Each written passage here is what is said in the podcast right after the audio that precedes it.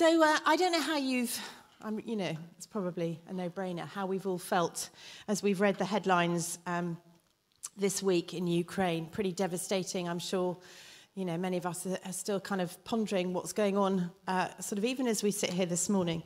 Uh, very tragic. Let's keep praying for them. And it seems to me um, that we're, we're li- we seem to be living in a, in, a, in a time of significant political and economic and social upheaval that, uh, you know, there are headlines sort of on a very regular basis, aren't there, of, of crises and of changes and of, of things that are, are just happening on a global and a national and a, even on a local scale that I don't know about you, but I can become sort of a bit weighed down with sort of the heaviness of them. And uh, again, this week, as I've, been, as I've been reading the news and reading the headlines and thinking about Ukraine and praying for those dear people, I've, the Lord has found, I've found the Lord whispering to me again as I've read these headlines, you know, Hils, I am where you'll find good news. As, my, as I find my heart sinking with bad news, Jesus has been reminding me again this week I am where you'll find good news. I am the one with good news for the world. And I wonder how much we believe that this morning. That He is the good news that the world needs. That what the angels declared 2,000 years ago uh, as they appeared on a mountainside and spoke to shepherds about I've got we've got great news of you know good news of great joy for for mankind I wonder how much we really believe that this morning how in touch we are with the truth that there's a time coming when as we read this morning in that prayer, Psalm 46, he will cause wars to cease all over the world. That there's a time coming when he will be exalted among the nations. That there's a time coming when there will be a new heaven and a new earth. And that there will no longer be any death. That there will be no more crying, no more mourning no more pain. And how often do we engage with that truth that there is that time coming? It is very real, and that day will come. I hate winter. Tim uh, alluded to it this morning. Many of you know that because I've said it here before. I hate winter, and I especially hate February. It's my least favorite month. I struggle to find anything good about it. And I can't, you know, some, sometimes people say to me, well, we get Pancake Day in February. Well, Pancake Day isn't even in February this year. I mean, it seems to me the only good thing about February is that it's got 28 days. I hate the dark, I hate the cold, you know, and I'm just grateful for the odd friend that has a birthday in February that helps me to sort of celebrate it and liven it up a bit.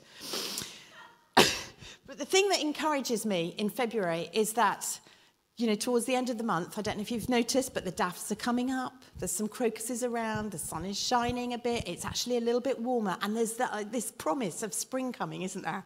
It's like, well, February is about to end and spring is about to be here. And it's the news that March and spring and then summer is coming that kind of pulls me through February.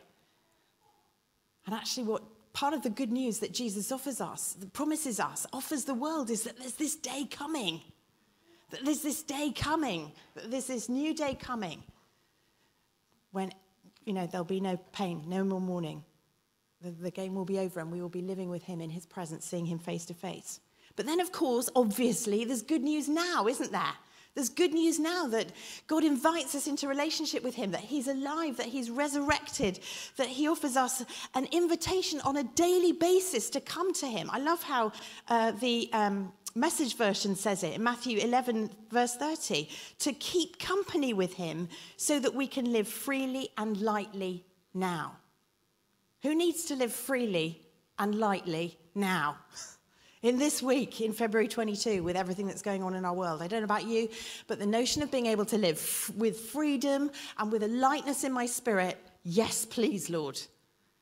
And that's the invitation, isn't it? The good news that we can experience that now as we walk with Him. Friends, we have good news. If we're following Jesus, we have good news.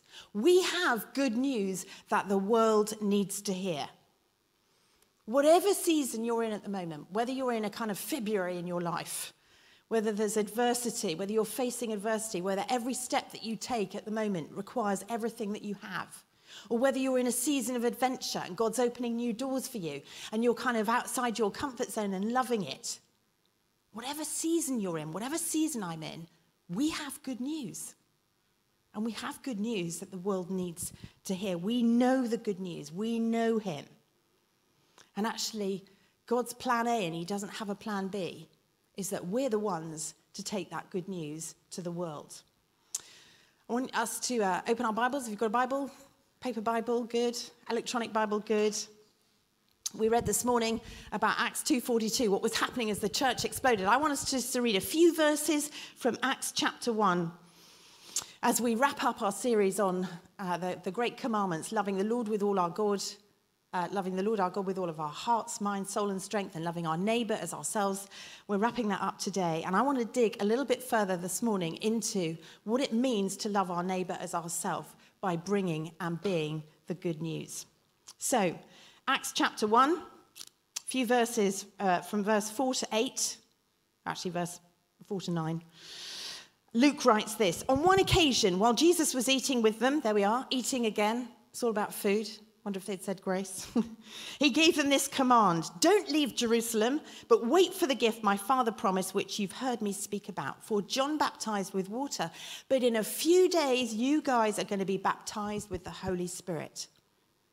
So they gathered around him and asked him, Lord, are you at this time going to restore the kingdom to Israel? I love it. They always ask questions that just display they have got no idea what he's saying and what is going on. It just encourages me so much. He said to them, It's not for you to know the times or dates the Father set by his own authority, but you will receive power when the Holy Spirit comes on you.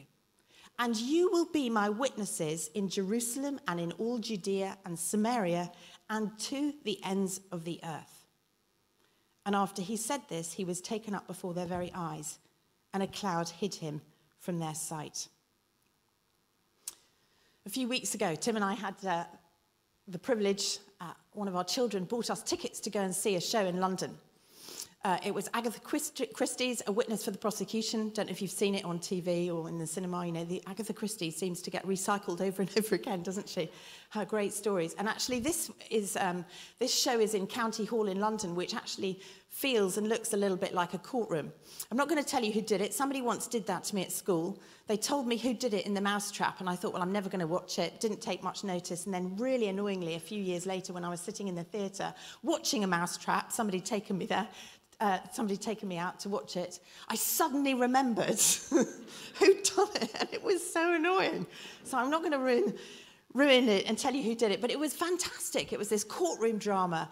And uh, needless to say, from the um, title, you will, you will discover, you will work out that the, the, the witness, there is a particular witness in this show whose testimony is hugely significant and changes the course of direction for one of the guys uh, in the trial, and uh, a different outcome, a different future is the result of this witness's testimony. God's plan, as I've said, is for the news about Jesus, the good news about Jesus, the good news about the day coming, the spring coming God's plan is for that news to get out into this world through witnesses. Pope John uh, the 23rd said this Every Christian must be convinced of his or her fundamental and vital duty of bearing witness to the truth in which he or she believes and the grace that has transformed them. We're not to be witnesses who stand in courtrooms, obviously. We're to be witnesses who stand at the school gate. Witnesses who stand in the office, witness who, witnesses who stand at the coffee machine, witnesses who stand in operating theatres, witnesses who stand you know, in, in the schoolroom, witnesses who uh, stand alongside colleagues, alongside neighbours, alongside friends and family. The minute we accept his invitation to relationship and to follow him, he gives us his Holy Spirit. Why? To give us power to be witnesses. You are a witness. Whether you think you are or not, whether you like it or not, you are a witness. If you know Jesus, you are a witness. The person sitting next to you, if they know Jesus, is a witness. Witnesses not for the prosecution, but for the resurrection. We're witnesses to the resurrection. And so, if we're going to love our world as Jesus wants us to love it, probably the most significant, the most loving thing we can do is to share the news about Him, to be witnesses uh, for Him. Last week, Tim talked about being good news, and he talked about showing the power of God as part of being the good news.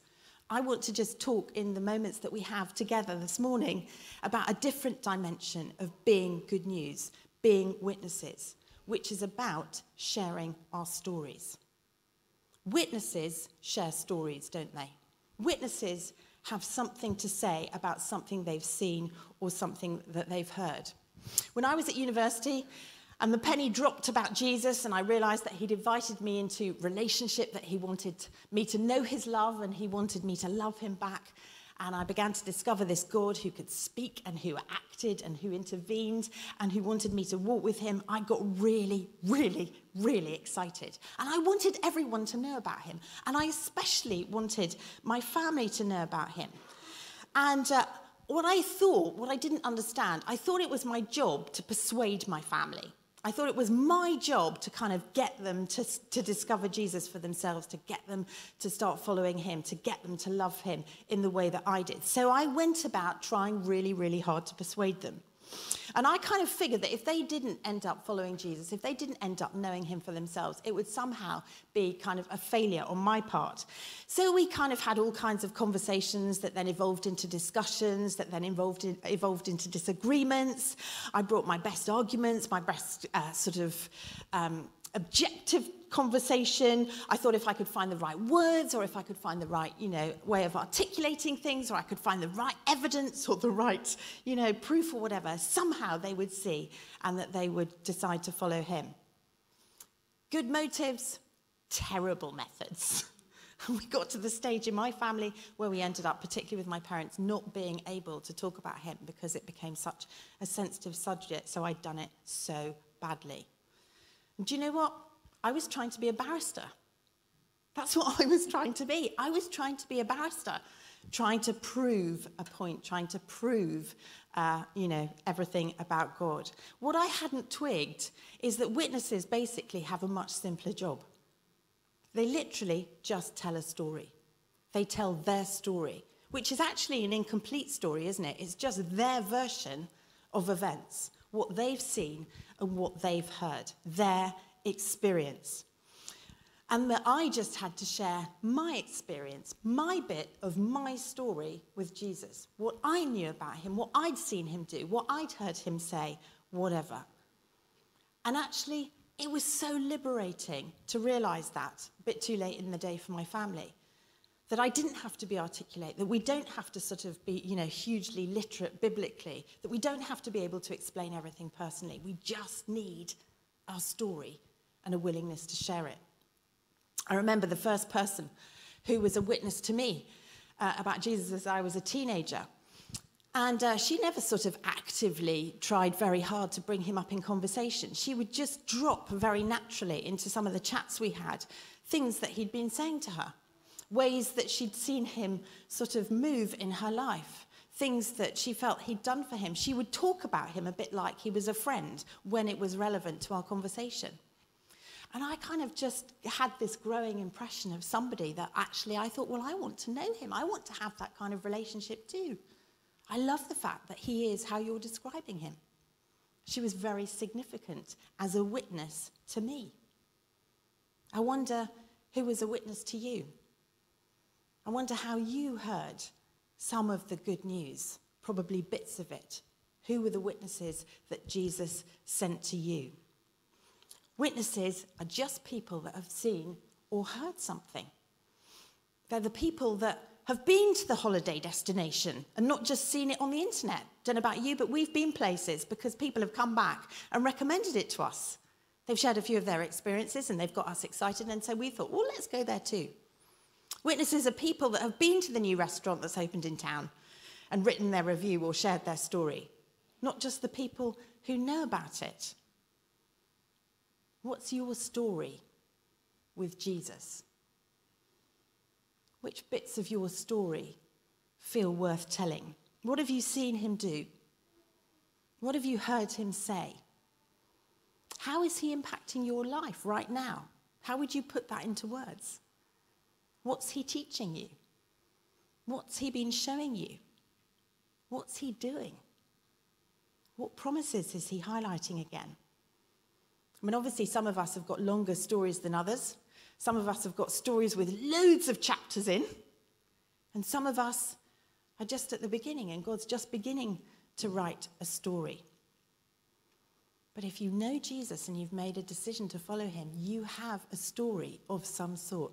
I love the story of the Good Samaritan, um, not the Good Samaritan, the, um, the Samaritan woman at the well. You know, she has one conversation with him, doesn't she? One conversation, and she tells her, he tells her one fact about her life, and then says, You know, I'm the one that, you know, is going to satisfy your thirst, and a relationship with me is going to change things for you. She had one conversation and then what does she do? She runs off to her village. I love her exaggeration. And says she met a man that told him her everything she ever did. I think she probably had a more complicated life than that. But within, within seconds of a conversation, she's sharing her story. Short story, very succinct story. It's actually a tiny little paragraph of what will have become a longer story. But it had a huge impact, didn't it, on the people around her. And some of the people in the village became followers of Jesus, not because they met him, but because of her story. She had a small story, but she, she shared it. Don't diminish. You know, if you need to hear it this morning, don't diminish the value or what you consider to be the size of your story. Some of us have really dramatic stories of transformation to, step, to tell, and others of us have less dramatic stories of transformation. But we all have a story. And Jesus wants us to be telling those stories. Back to my dad.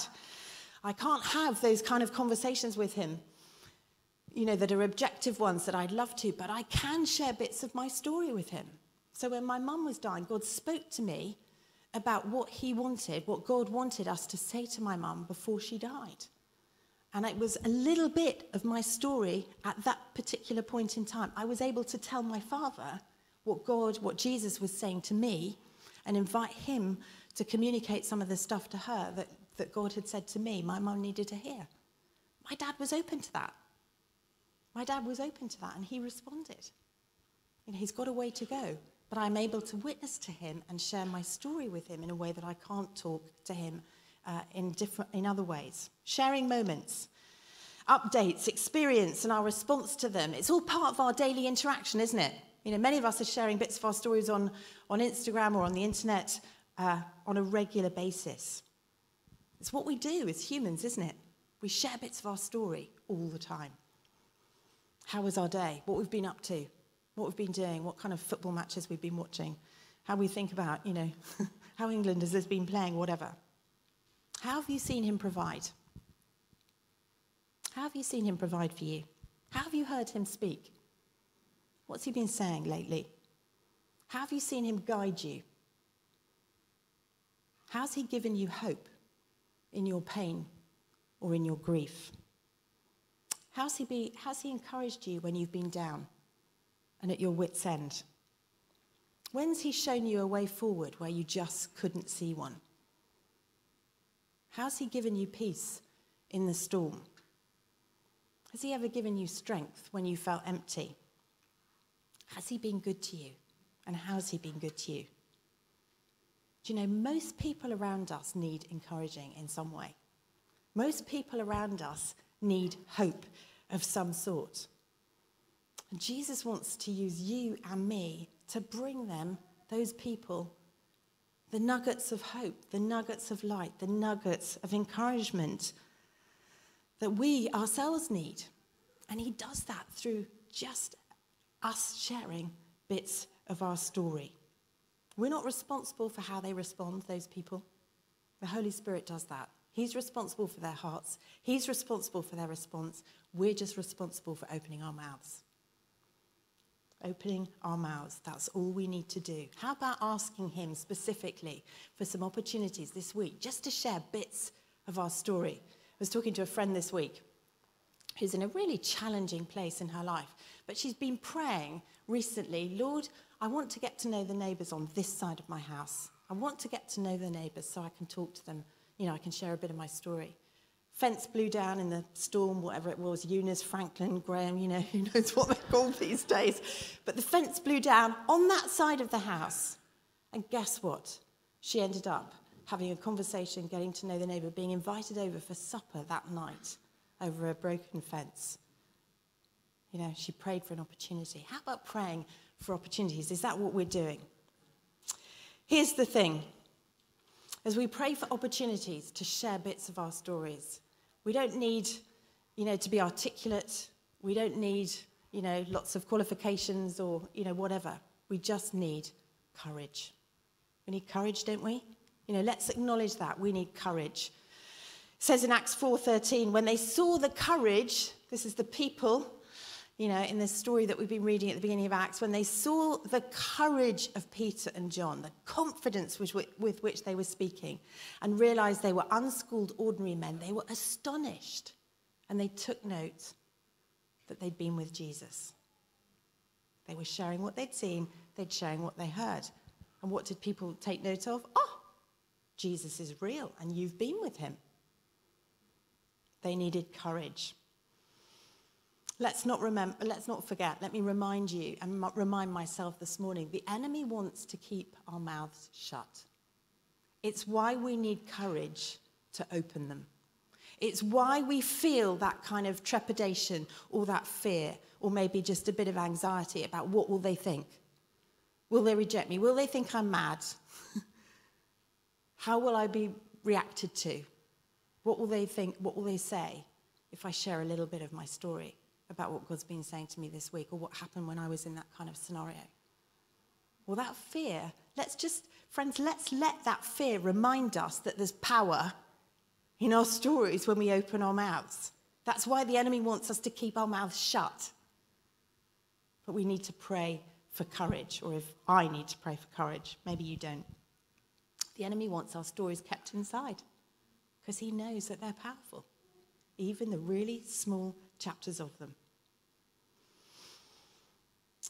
I could say more, but I won't because it would be good to pray. Friends,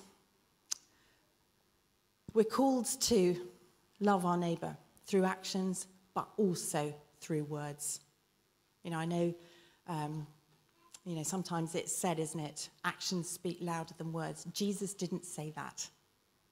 We love with our actions, but we also love with our words by sharing our stories, by sharing the good news that we have experienced. And God has positioned you, wherever you are, think about the people around you. Think about your family. Think about your community. Think about your workplaces. Thinking, think about the, the friends that you hang out with. God has positioned you amongst those people intentionally. And you have a story that those people need to hear. hear. So let's be praying for those opportunities. Can we be praying for those opportunities even this week? Let's be praying for courage. And let's believe that what we have to share, our world needs to hear.